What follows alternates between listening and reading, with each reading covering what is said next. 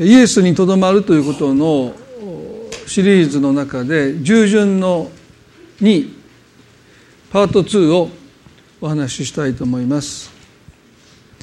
まずヨハネの15章の9節と10節。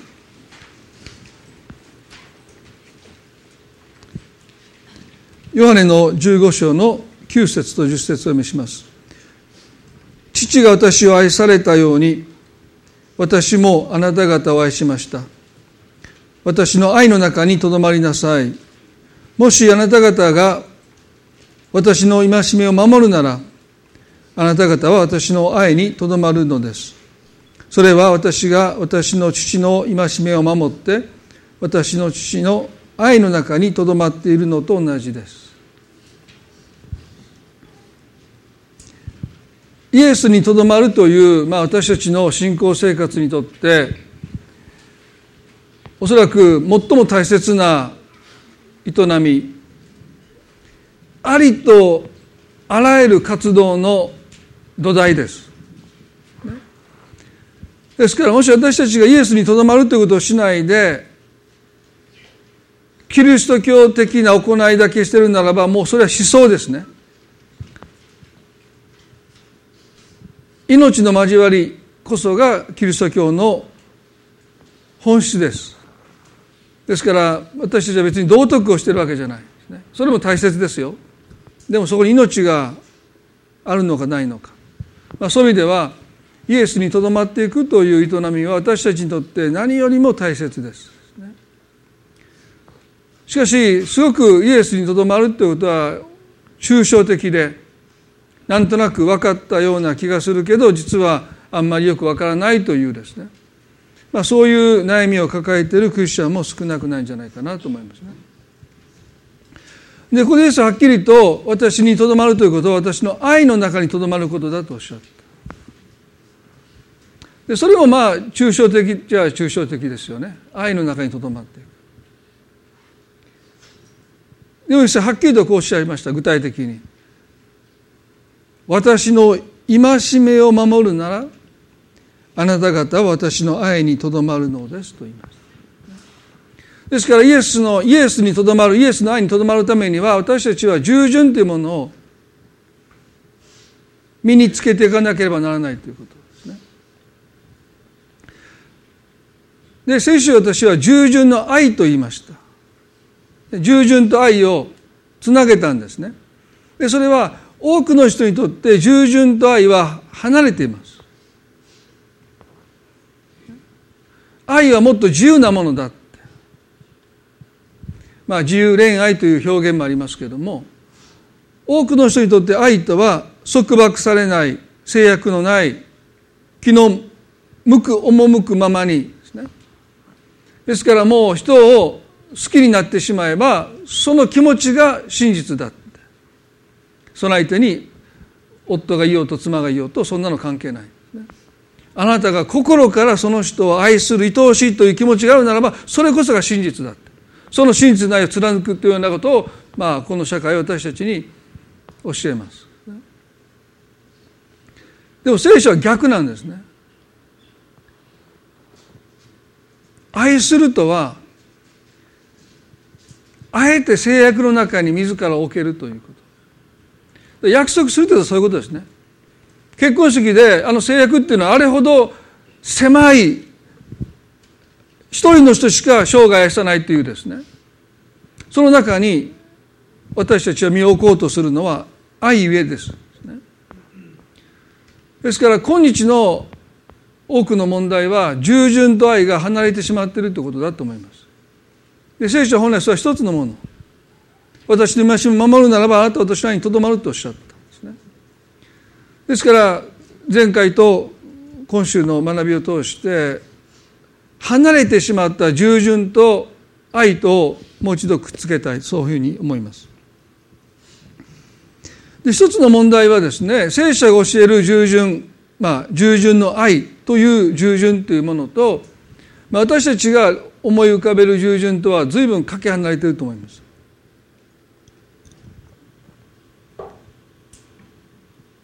スイスの心理学者でアルノ・グリューンという方がですねこういう本のタイトルを書きました「従順という心の病」まあ、こんな、まあ、この人すごくいい人なんですね。いい本たくさん書いてるんです。でもこのタイトルはですねよくないですね。あ従順って心の病気なんだって、まあ、そんなタイトルをつけたなと思いますけどですね。まあ、この出版社のあの方も知ってますけども本来ね従属ですよ。従従属という心の病というタイトルにすべきだったと思います。個人的にはですね。ですからこのタイトルからしてもですねどうしても従順というものがネガティブに、まあここのタイトルに至ってはもう心の病だなんて扱われ方をしてるわけですからですね、まあ、非常に多くの人にとってこの従順というものは何か愛とはかけ離れたもの。ですねいや避けるべきもの。そこから遠ざかれば遠ざかるほど私たちは真実の愛に近づいていけるとさえ多くの人はどこかで考えているかもしれません。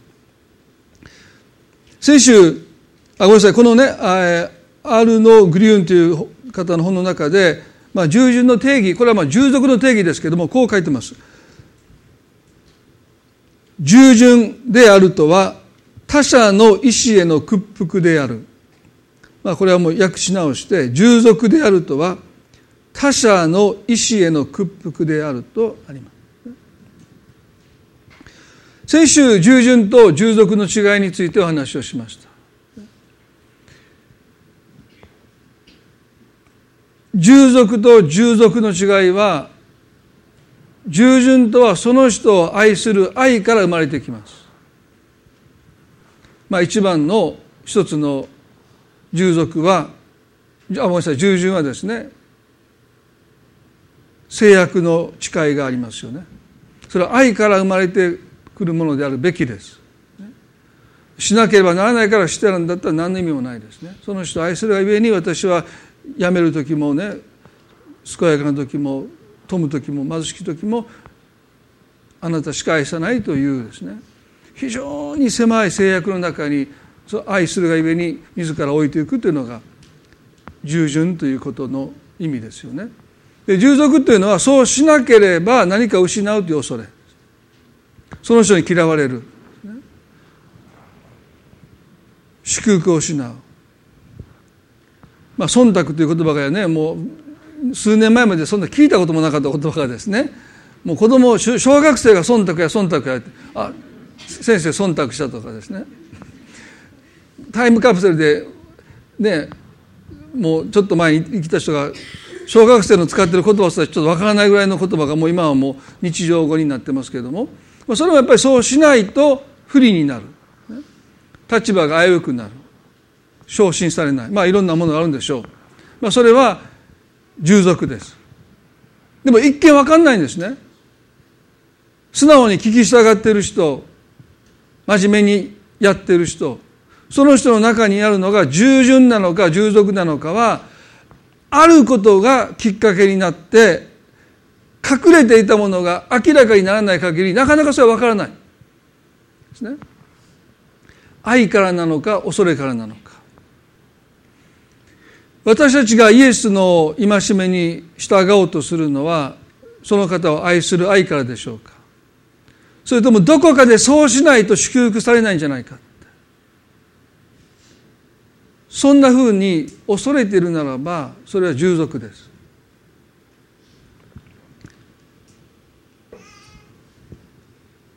先週宝刀息子のお兄さんを取り上げましたけれども今朝もお兄さんを見たいと思いますね。ルカの15章の中に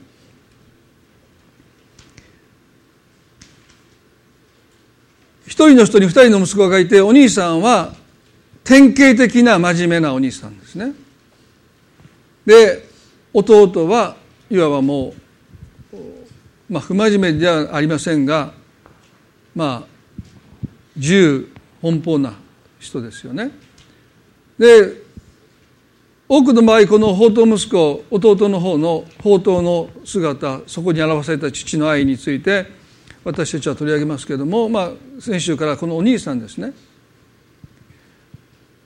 宝刀の末にお父さんの財産を今でいう風俗で使い果たした。もう最悪な息子です、そして破綻して食べるものにも窮してユダヤ人でありながら豚の世話までして身を持ち崩して帰ってきたその息子をお父さんは息子としてもう一度受け入れてそしてめったに口にしない子牛をほふらせた、ね、ああちょっと前に私の3番目の息子がですね、えー高校2年から3年に上が上がれないかもしれないというですね、えー、その日自宅待機しないといけない。長男の時も自宅待機。1年から2年の時も自宅待機を命じられて2年から3年も自宅待機を命じられたんですけれども、まあ、その時受話器外しとこうかなという話もしてたんですね。あの留年ですと電話した時に繋がらなかったからセーフみたいなね。そうだ通用するとは思いませんけどもう外してこうかなみたいな話をしてたんですけどまあえっ、と3番目もあのお兄さんを尊敬してますのでね。でまああの、まあ、無事あの進級できたんですね。そしてまあ普段より普段の回転寿司よりもちょっといい回転寿司にお祝いで行ったんですけどそんで席でねこれ何のいいお祝いだなって一瞬僕思ったんでね。こういうことでお祝いするのかななんて一瞬クエスチョンマークがですね、まあ、大学合格とかだったらいいですけどね。進級お祝いってあんのかなと思ったんですね。まあそれはそれでまあでもね、まあ、頑張って勉強してあの進級してくれたので親としてはほっとしてますけどもまあ財産を風俗で使い果たして帰ってきた息子のために子をほぐらせるっていうのは多分非常識ですね常識ではないですよねで兄はそのことを聞いた時に非常に憤ったんですよね。まあそれは自分の受け継ぐ財産からほふらせてるわけですよね。弟は受け取った財産を全部使いましたからね。でこの時の兄の怒りっていうものはまさに従順からの怒りではなくて従属からの怒りです。他者の意思への屈服という言葉を従属の定義だとアルノ・グリーンは言いましたけれどももちろん愛の愛から生まれた従属。その中に怒りは生じません。そこには屈服するというそういうものはないからです。喜んで自ら進んで犠牲を払います。ですから憤怒りが爆発するということは全然ないんですね。でも何らかのことできっかけで怒りが爆発するならばその人が従順だと思ってきたことが従順ではなくてそれは従属だったということ。すなわち恐れから生まれて自らを抑圧してそして相手の意思に自らを屈服させてきたことなんだってことですね。ですからお兄さんがここで憤ったということは明らかに彼は従属ではなか従順ではなかった従属であったということはまずははっきりします。そして彼はこういうんですね。ご覧なさい。長年の間私はお父さんに使い戒めぶったことは一度もありません。その私には友達と楽しめと言って小ヤギ一匹くださったことはありませんと言いました。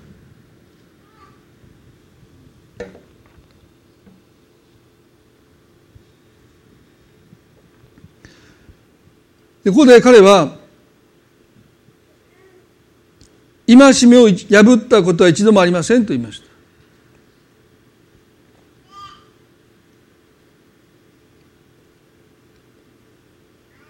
ですから彼はそうある意味で彼が言う通り戒めを守ってきた一度も破ったことはないと彼が胸を張って言えるような、まあ、そういう生活をしてきたんでしょ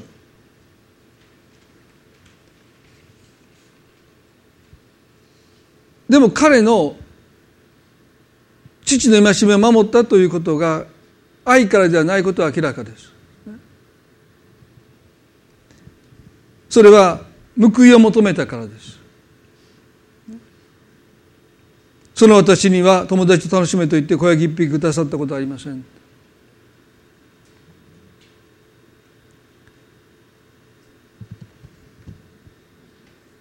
従属は報いを求めます。でも従順は愛することができるということがその人にとっての報いです。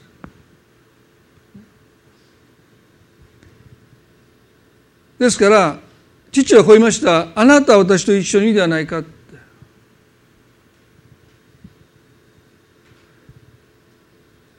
父の愛の中にとどまることが従順の報いですよね。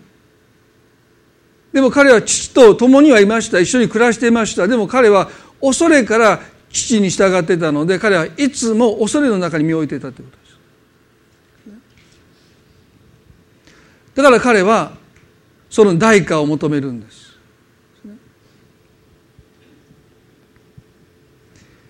皆さん私たちが神様に対して憤りを覚えてしまうのは神様に従うことそのこと自体に私たちは報いとして受け取っているのか。神の愛にとどまることそれが今し守ることであるならば私たちは神の愛にとどまるということがすでに報いを受けていること。でも恐れから従っているならば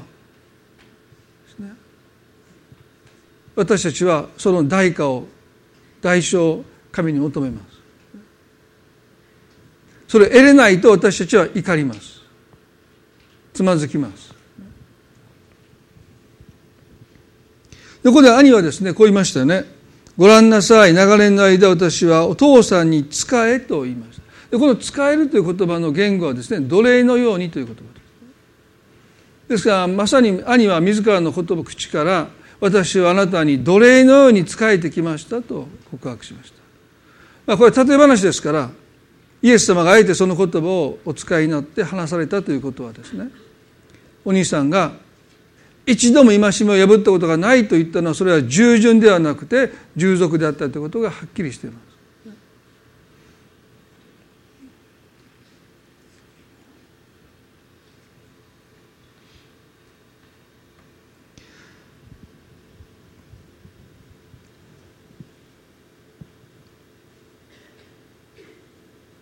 ここで父がですね「来よお前はいつも私と一緒にいる私のものは全部お前のものだ」と言いました私のものは全部お前のものだなぜ父が従順を求めるのかですねそれは従順な心こそが父のものを受け取る絶対条件なんです父は何としても自らの命も含めて全てを息子たちに与えたかった。でもそれを受け取るために必要なのは従順です。従順な心しか私のものは全部お前のものだといったこの父の言葉を実現してくれるものは他にありません。だから父は息子に従順を求めた。だから神様は私たちに戒めを守ることを求められるんです。それは神のもの、私のものは全部お前のものだと神もおっしゃってくださる。でもそれを私たちが自らの人生の中で実現していくために必要なことは従順です。従順な心がなければ私たちは神が私たちに与えたいと願っているものを私たちは受け取れないんです。そのことをもう少し進んで見ていきたいと思いますけれどもヘブルの5章の8節皆さんちょっと開いていただけますか？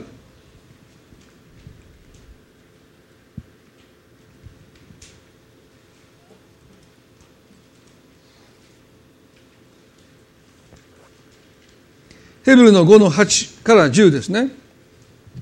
キリストは御子であられるのにお受けになった多くの苦しみによって従順を学び完全なものとされ彼に従う全ての人々に対して常しえの救いを与えるものとなり神によってメルキゼデクの位に等しい大祭司と唱えられたのです。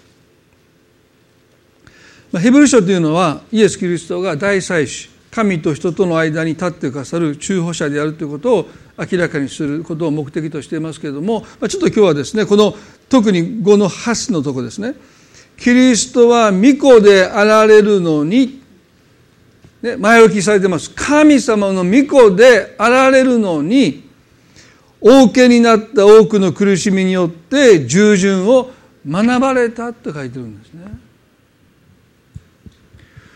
この聖書の言葉は私たちが持つ従順の概念を覆します。従順を学ぶということを私たちが聞くとですね、それは言うことを聞かない子供が言うことを聞く子になっていくということですね。不従順な人が素直になっていく。ね、なかなか「はい」と言えない人が素直に「はい」と言えるようになっていく。まあ、それが従順を学ぶという私たちの概念ですね。でそういう概念をここに当てはめてみますとイエス様の中に不従順なものがあったのかこの方の中にもやっぱり素直に「はい」と言えないものがあったのか全くそうでありません。イエスの中には、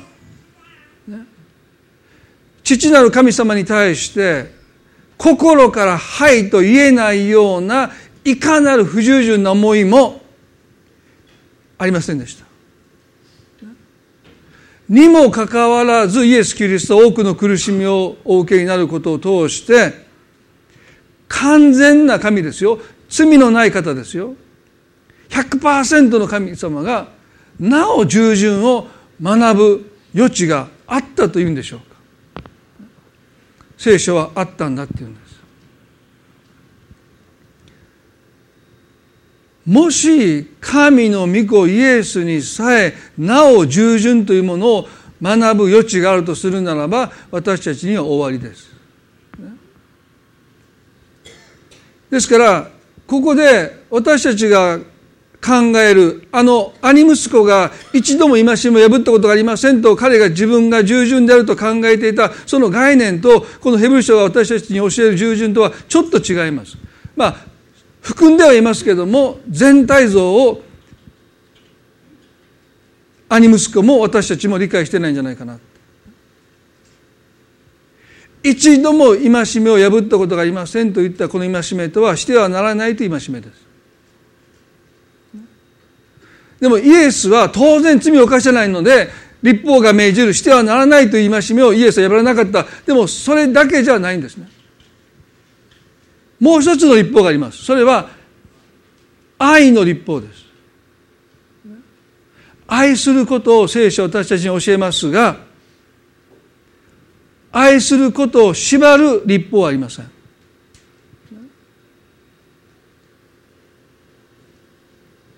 そのことを少し考えたいと思いますね。イエスが学んだ従順とは愛することにおける従順です。すなわち愛しても愛してもこれで十分だというものがないんです。私たちを神が愛してくださる時にこれだけ愛したんだからという愛において神がある一つの制限を設けないでそれでも愛してくださる。また私神を裏切ります。それでもまた愛してくださる。そのことにおいて神は私たちを愛することにおいて従順を今も学び続けてるんです。私たちが裏切り続けるから。その愛に背向け背を向け続けるので神は今日もあなたは私を愛することにおいてなお従順を学んでいてくださるということなんです。もうここまであとはもう知りませんとはおっしゃらないあなたが何度神を失望させても神に背を向けても神はもう一度あなたを愛することを学んでくださる。いや神様はね愛の方だから心広いからあなたが何をしても受け入れてくださる。確かにそうかもしれない。でも神は愛することにおいて今も学び続けてくださっているということも事実なんですよ。それは私たちがいつも神様を驚かすから。そんなことするかって。ね。まあ、皆さんももう毎日神様驚いてますよ。そんな神様そんなことしないからね。考えたこともないこと皆さんしてるんですよ。一度もそんなこと私考えたこともないことあんたよう考えるようそんな手使ってごまかそうとするなとかねようそんな嘘出てくるなってもう考えられへんわっていう学びが神様にあるんです。ですからその意味において大きな愛を持って何でもかんでも受け入れてくださるという側面は確かにありますけれどもでも今日も今も神があなたを愛することにおいて神は従順を学んでいてくださるんだイエス様の弟子たちとのやり取りもそうでしょ。まさかまさかのことを弟子たちはするわけですから。でその度にその弟子を裏切った弟子たちを見捨てた弟子たちを愛していくということにおいてイエスはもう一度従順に父の戒めを守っていかれた。ここで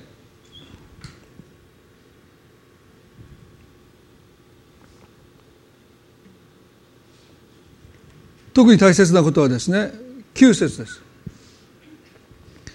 8から読みしますね。キリストは御子であられるのにお受けになった多くの苦しみによって従順を学び完全なものとされ彼に従う全ての人々に対して常しえの救いをお与えになるものとなり神によってメルキゼデクの位に等しい大祭司となられたのですここではっきりとイエス・キリストが従順を学ばれた目的がありますね。それは自分のためというよりも彼に従う全ての人々に対してと書いてます。常しえの救いを与えるものとなるためであったと書いてます。ですからしてはならないという立法を私たちは守るべきですね。でもそれだけならば私たちはあの宝刀息子のお兄さんと同じです。私は一度も戒めを破ったことありませんと言いましたけれども彼兄は父の愛の中にとどまろうとしませんでした。帰ってきた息子弟を許して受け入れることをしませんでした。あんなやつ家に入れるべきじゃない。彼はその宿営に入ろうとし加わろうとしないんでしょ明らかに拒絶してます。あんなやつがいる場所に僕は行きたくないって。もし私家に帰るというならばお父さんあいつをもう一度放り出してくれそしたら家に帰ります。そういう態度ですよね。ですから兄息子はしてはならないと戒めは守っていましたけれども愛の立法は全く守ろうとしていない。家に入ろうとしない。許そうとしない。顔を見ようとしない。自分の弟ですよ。死んでいたかもわからないのに帰ってきたのにそれでも兄はその弟の顔を見ようとしない。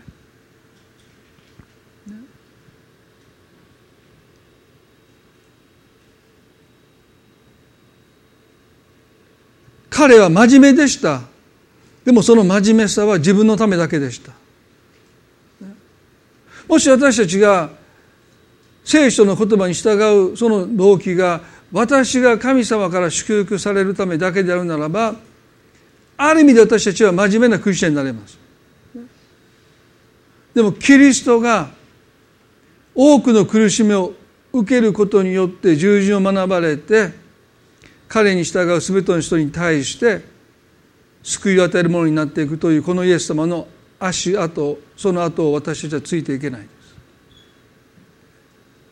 神様の願いは私たちが真面目なクリスチャンになることだけじゃなくてイエス様の足跡についていく。この方が十字架に向かって歩まれたすなわち隣人を愛するというその愛に生きるその後を私たちがついていくこと。でもそのことを縛る立法はないんです。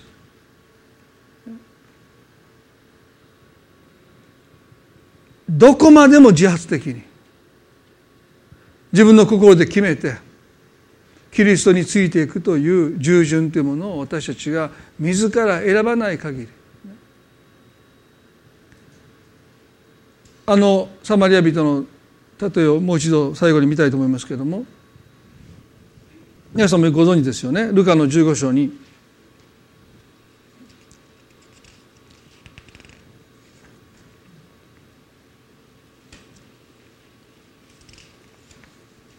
ごめんなさい。ルカの10章ですね。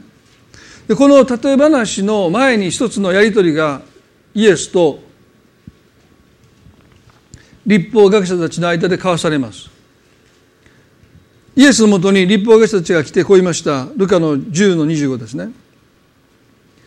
先生何をしたら永遠の命を自分のものとして受ける受け受け取ることができるでしょうかと言いました。ルカの10章ちょっと開いてみたいと思いますね。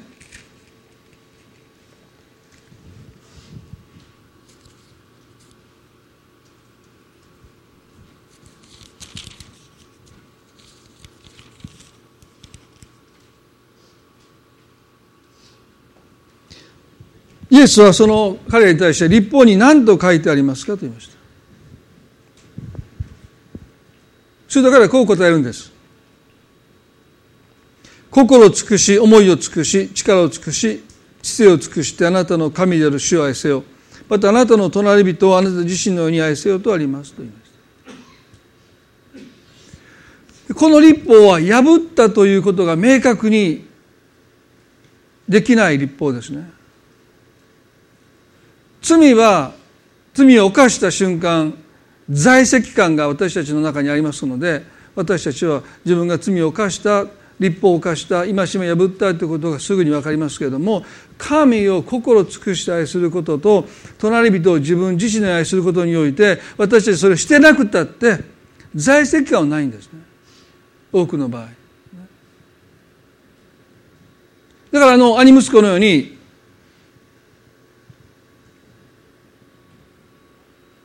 死んでいたかもわからない弟が帰ってきてもその宿営に加わらなくったっていいんです。いや加わらないのが当然だってから怒ってる。そんな冷酷にそんな冷たくなってる自分その自分をもってした彼は私は戒めを一度も破ってないと言い切れる。財政感がないからです。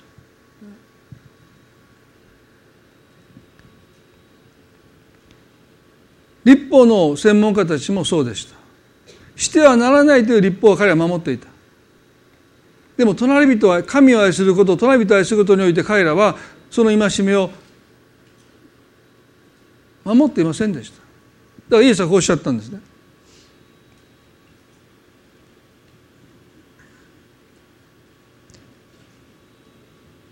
その通りですって。そしてその次の言葉に彼らはカチンときました。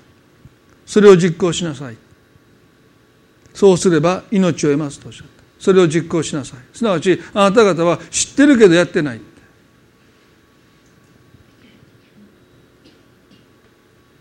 知ってるけども従ってない。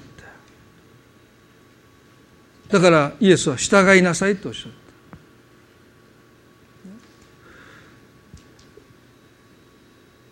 私たちが従順を学んでいく大切な領域は愛することにおける従順です。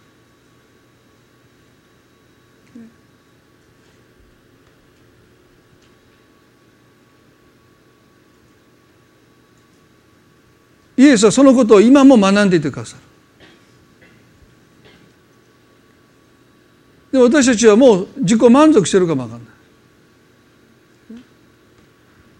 でそういう彼らに向かってイエスが良きサマリア人の例え話をなさった、ね、ユダヤ人がエリコに下っていく道で強盗に襲われて半殺しの目にあって衣服を脱ぎ剥ぎ取られて道端で倒れていたんですね。そこに祭司が通りかかります。同胞です。そして神に仕える人に仕える祭司ですから薄れゆく意識の中でこの強盗に襲われた人はあこれで助かったと思ったに違いないですね。当然彼は私のことを隣人だと見てくれるに違いない。同じユダヤ人です、まして向こうは祭司ですから、見知らぬ者同士でしたけどもあの立法にあの隣人を愛しなさいというあの戒めの隣人に私は含まれているだろうと彼は思ったに違いない。きっと彼も私のことを含んでくれてるだろうと思った。でもどうでしょうか。反対側を通り過ぎたということはあなたは私の隣人ではないって言って祭司を通り過ぎていったわけです、ね、同じユダヤ人同士ではダメだったんだって。そして祭司でいてくれる神と人との間に立って仕えていく祭司であったけどでも私は彼にとって隣人でなかったんだって。っていう一つのショックですね。まあ、前にも皆さんにお話してことがありますけどね高校の時ですねある友達が、ね、誰かを好きになって「誰や誰やねん」って僕が聞いたら「豊田お前と俺とはそんな友達じゃない」って言われたんですよ。そんな好きな人をあなたにいう関係じゃないって言われたの。僕ずっと引きずりましたよ。でそいつの名前も覚えてませんけどね。でそんな友達じゃなかったと思います。確かに彼が言うように。まあラグビー部のやつだったんですね。僕サッカー部だったからサッカー部の友達とつるんでましたけど。まあでもね結構ショックですよ。まああの今日あの学校の外で会ったこともないし卒業した後も会ったことがなくてまあ本当の友達はそう35年ぶりに連絡してくれたその2人が友達だと思いますけどね。でもう僕が忘れたこと全部覚えてましたからね「お前懺悔したんか懺悔したんか」ってずっと言われました。もうことごとく高校時代にしたこと彼ははっきり覚えてるんですね。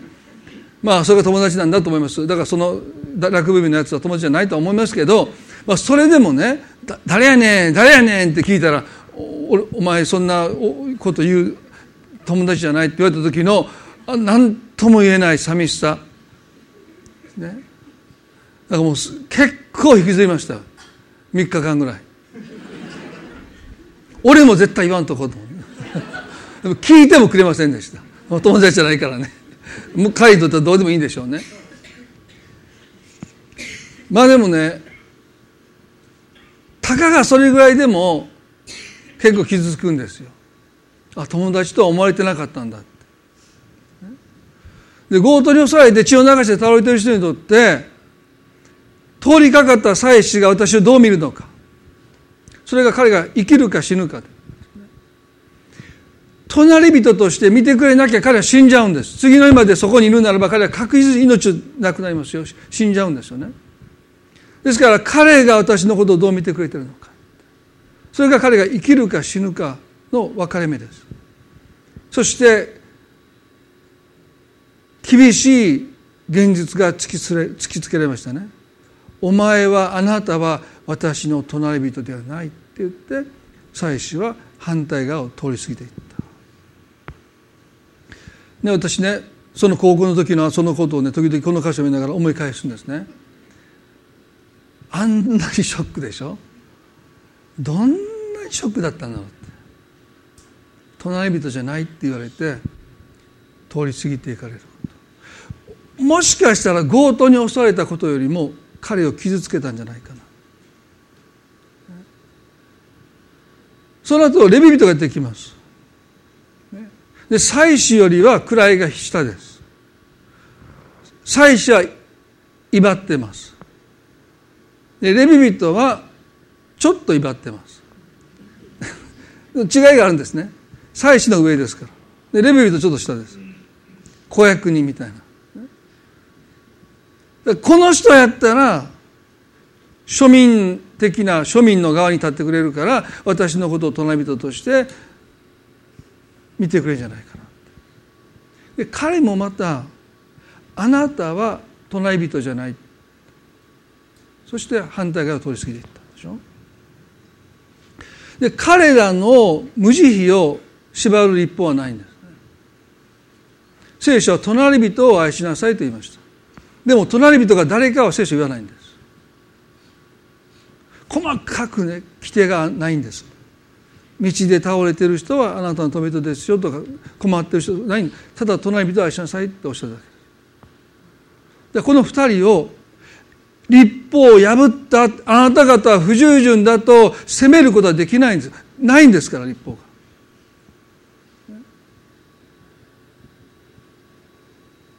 最後にやってきたのがサマリア人ですね。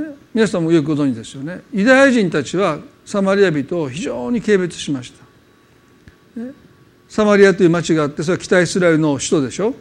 アッシリア軍によってその町がその国が滅んだ時に、まあ、彼らは離散して生き延びていくための手段として違法人と結婚して違法人のいわば過去のもとに身を置いた。ですからもうユダヤ人でありながらアブラハムの契約に属していながら彼らはもうその活連もありとあらゆる宗教的なものも捨ててただ生きていくためだけにあの法と息子の弟が豚の世話をしたようにユダヤ人としての誇りを投げ捨ててただパンを得るためだけに誇りを捨ててアブラハムの子であるというその誇りも全部捨てて生きている。ですからユダヤ人たちはこのサマリア人たちを非常に軽蔑したわけですよね、まあ、私たちだってそういう面があると思いますよ。人間としての誇りを捨ててただ生きてただ生きていくためだけにそこまでするかそんなことまでするかって。日頃からユダヤ人たちはサマリア人を非常に軽蔑して蔑んでいた。ですから彼はね強盗に抑えた人はこう思ったのね。もう自業自得だって、ね、俺たちが私たちの方が彼らに向かってお前たちは隣人でないって言っていたのは自分たちなんですユダヤ人たちはサマリア人たちの町に入りませんでした。どんなに遠回りしてでもその町を通らないで遠回りしていきました。どうしてか。土地も汚れてるからです。皆さんねちょっとお聞きえてください。皆さんのご近所の方がね皆さんの前に来ないんです。どうしてあんたあの人の前通らないの？あの人の家の前は汚れてるって。あの人の家の前の道路も汚れてるって。だからもうわざわざめっちゃ遠回りしてお店に行ってる。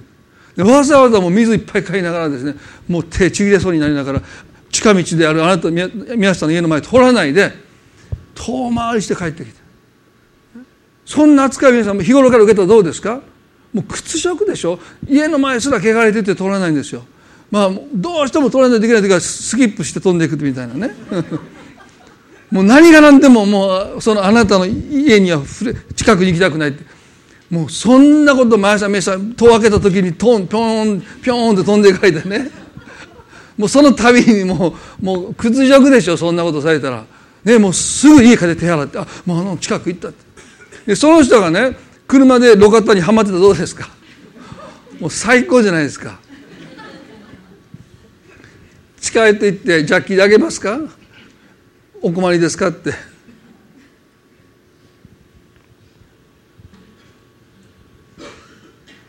ユダヤ人たちの方からサマリア人に対して「あなた方は私たちの隣人でありません」って拒絶してきた。そのサマリア人が取り替えたわけでしょ？この人はもうもう期待もしていない。もう自業自得ですね。もう今まで自分たちが彼らを拒絶してきたわけですからね。でもこの例え話はまあ例え話なんですけれどもこう書いてますよ。ルカの10の29で。あごめんなさい。ルカの10の29 33で「ところが」ってありますね「ところが」っていうのはまあある意味で全ての人の予想に反してところがあるサマリア人が旅の途中そこに居合わせたと書います。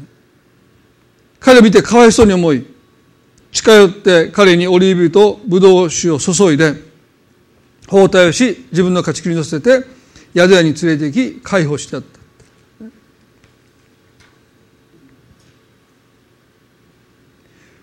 まず一つ言えることはこのサマリア人が強盗に襲えて血を流して倒れている人を助けることを命じる立法はなかったんです。向こうの方から隣人でないあなたの隣人とは呼ばれたくないって向こうの方からごめん願ったわけですから。だから隣人は愛しなさいというこの立法は少なくてもサマリア人には適用されない、にもかかわらず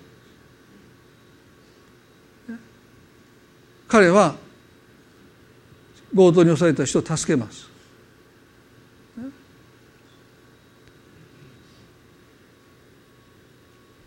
イエスが学ばれた従順とはそういう従順なんです。別にしなくてもいいけど。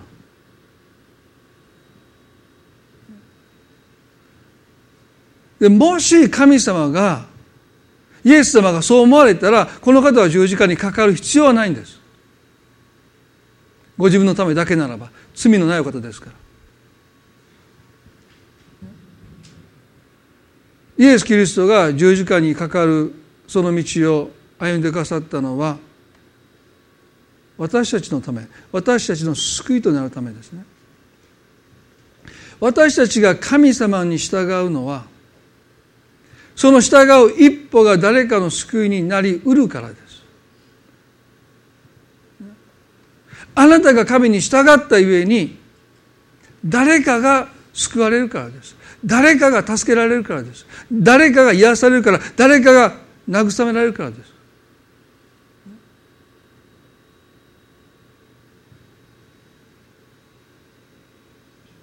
サマリア人はそこに居合わせたということを書いてますね。居合わせる。で偶然通りかかったんではないと彼は受け止めたということなんです。でもし偶然そこに通りかかったならば彼はもしかしたらこの人が日頃から私たちのことを隣人ではないって言ってきたのでさようならって言って通り過ぎることもできたでしょう。でも彼はそこに居合わせたっていうのはねこれは使わされたっていう意味です。神様がここに私を使わされたと受け止めた。そしたら彼は少なくても立ち止まらないといけない。皆さん私たちが今いる場所をどう受け止めるかによってですねある出会いを偶然と受け止めるのか神がそこに私を使わしたと受け止めるのかそこで私たちの振る舞いは大きく変わると思いますね。神様にとって偶然の出会いはありません。どんなに偶然に思えるような出会いも神は支配しておられるという意味においては私たちはそこに使わされたということです。ですからまず私たちは立ち止まらないといけない少なくても。でもサマリア人が立ち止まった時に彼の中にはその人を見てかわいそうにという思いが彼自身の中にはなかった私はそう思いますこのかわいそうに思ってこのかわいそうという憐れみが彼を源としているならばこの例え話はおそらく非現実的な理想の話にしか過ぎないと思います。日頃からのけ者にされて家の周り通らないで散々侮辱されて馬鹿にされてその人が困ってるのを見てすぐに私たちの心にかわいそうという思いが湧き上がってくるか湧き上がってこないと思いますね。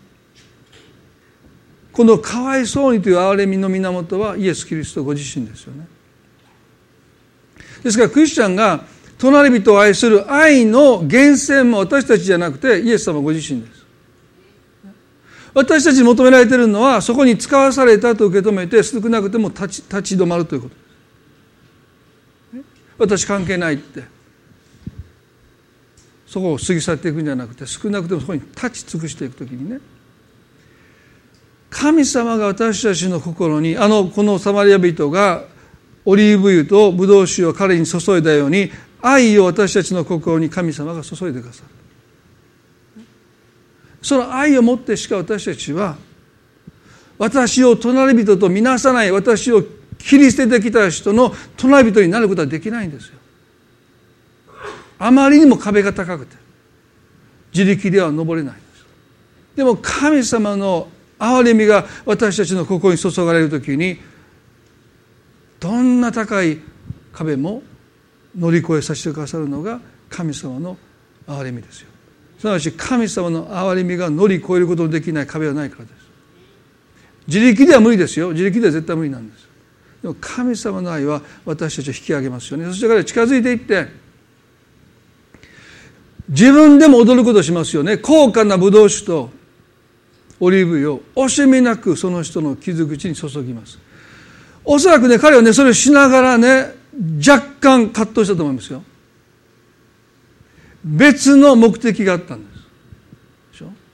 そのためにわざわざ用意して備えてその旅の持参として携えて歩いたことこんなことのためにブドウ酒と、ね、オリーブ油、まあ、もしかしたらブドウ酒は親しい人と一緒に食事をして楽しい食卓のために彼がお金を蓄えて良いブドウ酒をもうありったけのお金を使って買ったのかもしれないですね。ですからそれはこれから出会う訪ねて訪ねていこうとするあるいは結婚式誰かの祝い事で持っていったブドウ酒かも分かりません。姿でも自分の楽しみそのために用意してきたブドウ酒そしてオリーブ油。まあ、これも非常に高価なお金にも換えれる非常に高価なものをですね。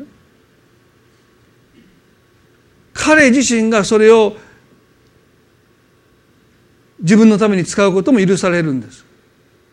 でしょ？でそのために彼は犠牲を払って蓄えてきたわけですから。聖書はその人がブドウ酒をオリーブ油を自分のために使うことも決して禁じない。許されてます。にもかかわらず彼はその人の傷口に痛みを少しでも和らげるために惜しみなくブドウ酒とオリーブ油を注いでいく。そのことがおそらく彼自身信じられない。一体自分は何をしてるんだろう？皆さんイエスに従う愛することにおいてイエスに従うということはですね。時に私たちは自らの殻を破って自分がこんなことをするとは思いもよらなかった。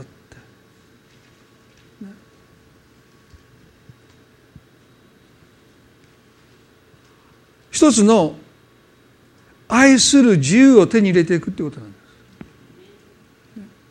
す。ですから従順が私たちに与えてくれるものは愛することにおける自由です。どれだけ多くの人が愛だ愛だと言いながら愛することにおける自由を手にしてないのか。非常に不自由です。ちょっとしたことでもうやめた。もうあなたのこともうもういいって。非常に窮屈ですよね。でも彼はそのブドウ酒とオリーブ油もう惜しみなく多少カットしたと思いますよ。何回も言いますけど、ね、まあきれい事じゃないのでね。葛藤すると思うんです。でもねそれをね注ぎ切った時の解放感。やったったって。もう全部ない。やってみたいです皆さんね。あの罪深い女性も300でないですよ。300万円に相当する行為をイエス様の足に注ぐ時にユダはなんて思ったことですでも彼女ね彼女も多分や注ぎながら300万ですよ皆さんね。今日帰りちょっとちょっと想像してください。300万もする行為ユダはねそんなん打って貧しい人にちょこちょこ配った方がもっと有益だって言ったのに彼女はもうそんもう全部注がなくていいんですよ。イエスをなしだけですからね、まあ、ある意味で。全部ドボドボドボドボ皆さんね1本5,000円も6,000円もする化粧水買ってきてね蓋開けてね全部顔に注いでみてください。5,000分。すっきりしますよ多分。こんなちょこちょこちょこちょこもう乗ったかどうか分からないの言うよりも全部もうガバガバもう今日させてって言ってご主人に許可もらってね1万ぐらいする。もうそのもうずっと自己愛自分のことばっかり考えて自分しか愛せなくてそのために蓄えてきた300でない300万もする行為をイエスに注ぎた時に彼女が手にしたものは自由です。愛することにおける自由です。なんと私は今まで自分にとらわれて自分の利益自分の利益を確保しないと愛さなかった自分がですね我を忘れて愛せるその自由を手にしたことが彼女が注いだ300デナリの行為よりもはるかに大きな報いを神様が彼女に与えたと思います。彼女の人生はそれで変わったと思います。もう二度と罪深い罪の中に彼女は戻っていく必要がないんですね。皆さん今日一言お祈りしたいと思いますね。どうぞ目を閉じてイエスはこの縦話の後に立法の専門家たちに言いましたあなたたちも言って同じようにしなさい。あなたたちも言って同じようにしなさい。今日皆さんの中で愛する自由を神様からいただきたい。あまりにも自分にとらわれてしまって自分にとっての利益自分にとって得と思えることに心がもうがんじがらめになって愛したくても愛せない。愛することが複雑になりすぎてる。あれやこれと考えすぎてしまう。でもっと私たちは愛することにおいて自由になるべきです。それがイエスの愛にとどまるという営みです。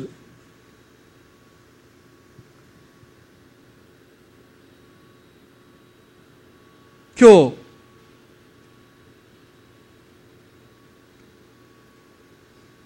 あなたの隣人を愛しなさい。イエスはその究極として十字架に向かってくださった。私たちには他者のために身代わりになって命を捨て救いとなることはできませんがでも少なくてもあなたが神への愛ゆえに隣人を愛する愛を実践するときに誰かが救われます。誰かが助けられます。あの強盗で襲われた人は傷口の手当てをされて解放されて宿屋に運んでいってもらいました。彼の方からお前たちは隣人でないと切り捨てたそのサマリア人がその拒絶の壁を乗り越えて隣人になってくれたように彼は救われていく。あなたの周りにはそういう人がいるはずです。でも神はあなたに強制しない強要しません。ただ私の愛にとどまりなさい。あなたにも同じように隣人が誰か私はあなたに押し付けないって。あなた自身で心を開いて少なくてもその出会いを偶然だと受け止めないでちょっと立ち止まって心を開いてほしい。あなたの心に神は愛を注ぎたい。あなたが源になる必要がないんです。神様が愛の源ですからどうか今日あなたの心に神の愛が惜しみなく注がれてその愛がその憐れみがあなたを隣人に近づけますよそしてどうかあなたの持てるものを持ってその人を愛せますように。その時あなたは愛する自由を手にします。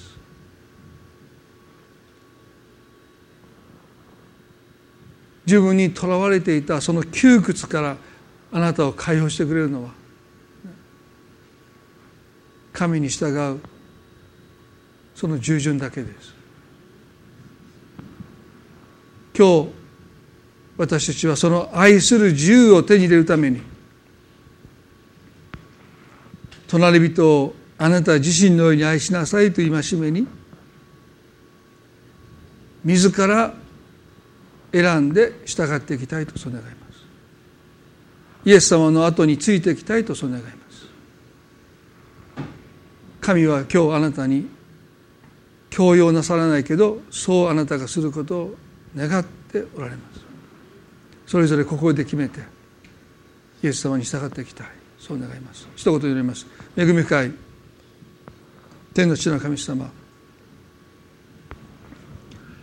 あなたが多くの苦しみを受けながら従順を学んでくださって十字架の道を歩んでくださったように私たちも愛することにおいて従順を学ぶ余地がまだたくさん残っていると思います。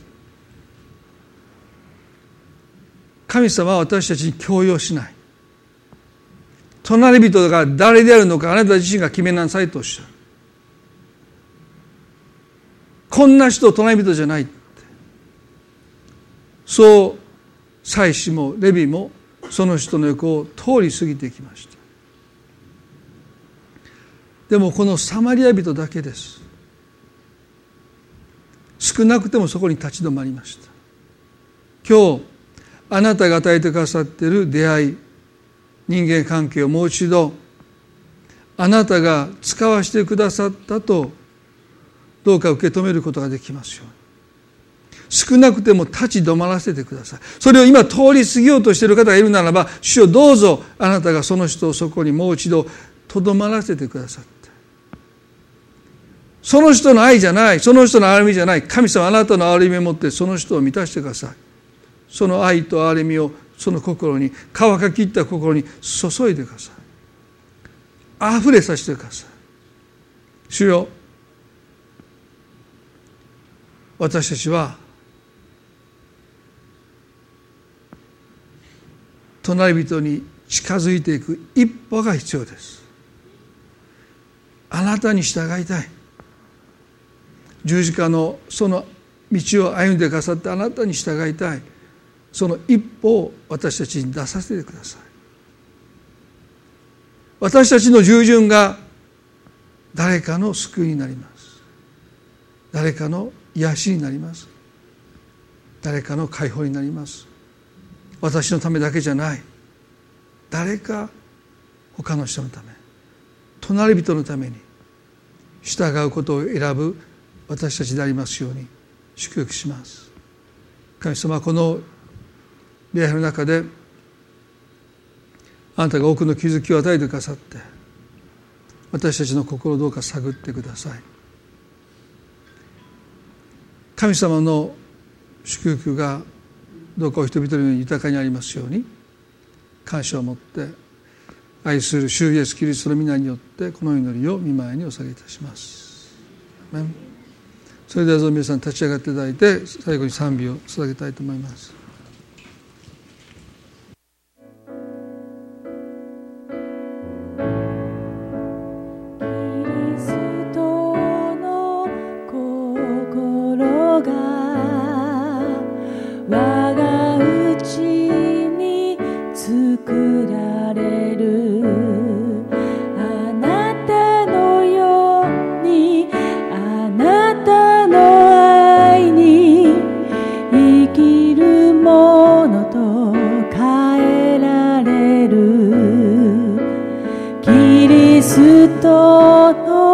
心が我が家に作られる。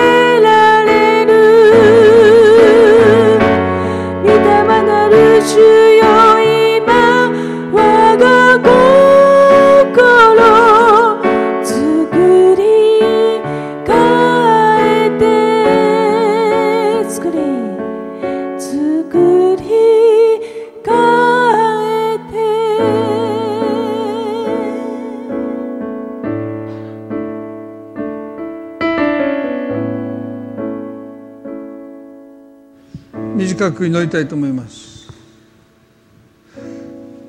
皆さんの中で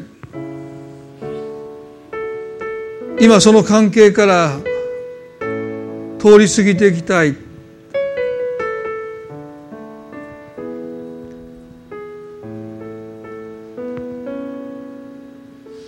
愛することに疲れて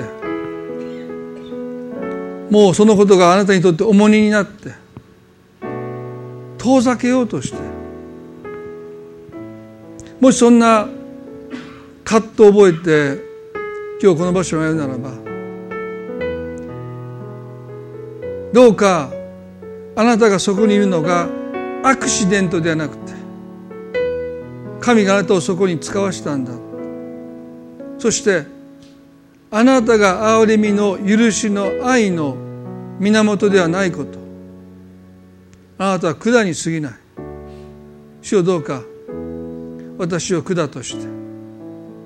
イエスが大祭司となられたって。管になってくださったように。私たちも神の憐れみ神の愛を流し出す管としてそこにいるんだもう一度そう思えるように。神様どうか私の心を慰め癒し励ましてください。そう願う方はどうぞ短く祈ります。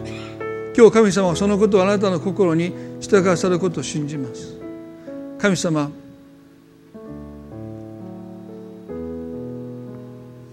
私が今ここにいることその関係に疲れて傷ついてその関係から逃げていきたい遠ざかっていきたいという気持ちを持って今ここに立っています。私がここにいるのは間違いではないアクシデントではないあなたが使わしてくださったことをもう一度受け止めさせてください。そして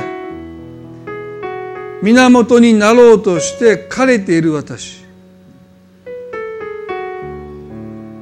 へり下ってブドウの木なるイエス様あなたにとどまりたい。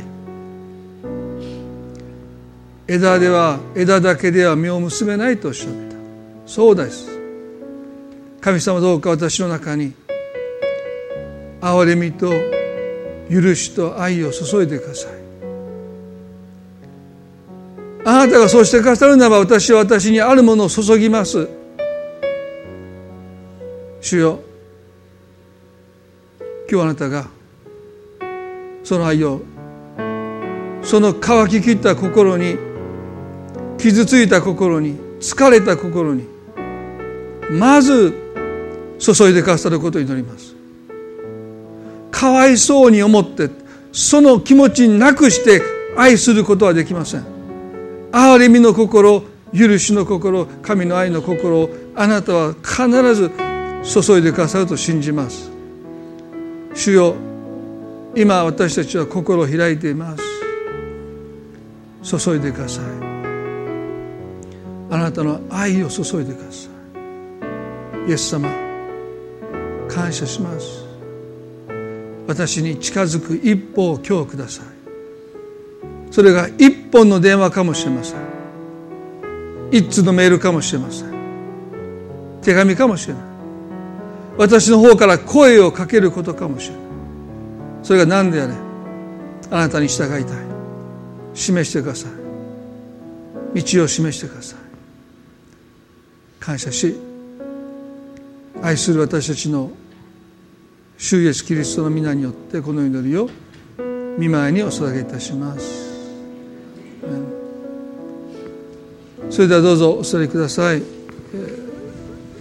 今朝礼拝これで終わりたいと思います。週報でも報告しましたけれども、えー、今からすぐに、えーと、墓前礼拝を執り行っていきたいと思いますので、えー、お越しになれる方はぜひお集まりいただいて、えー、ご一緒にその時を持っていきたいと思います。それでは互いに挨拶を持って礼拝を終わっていきたいと思います。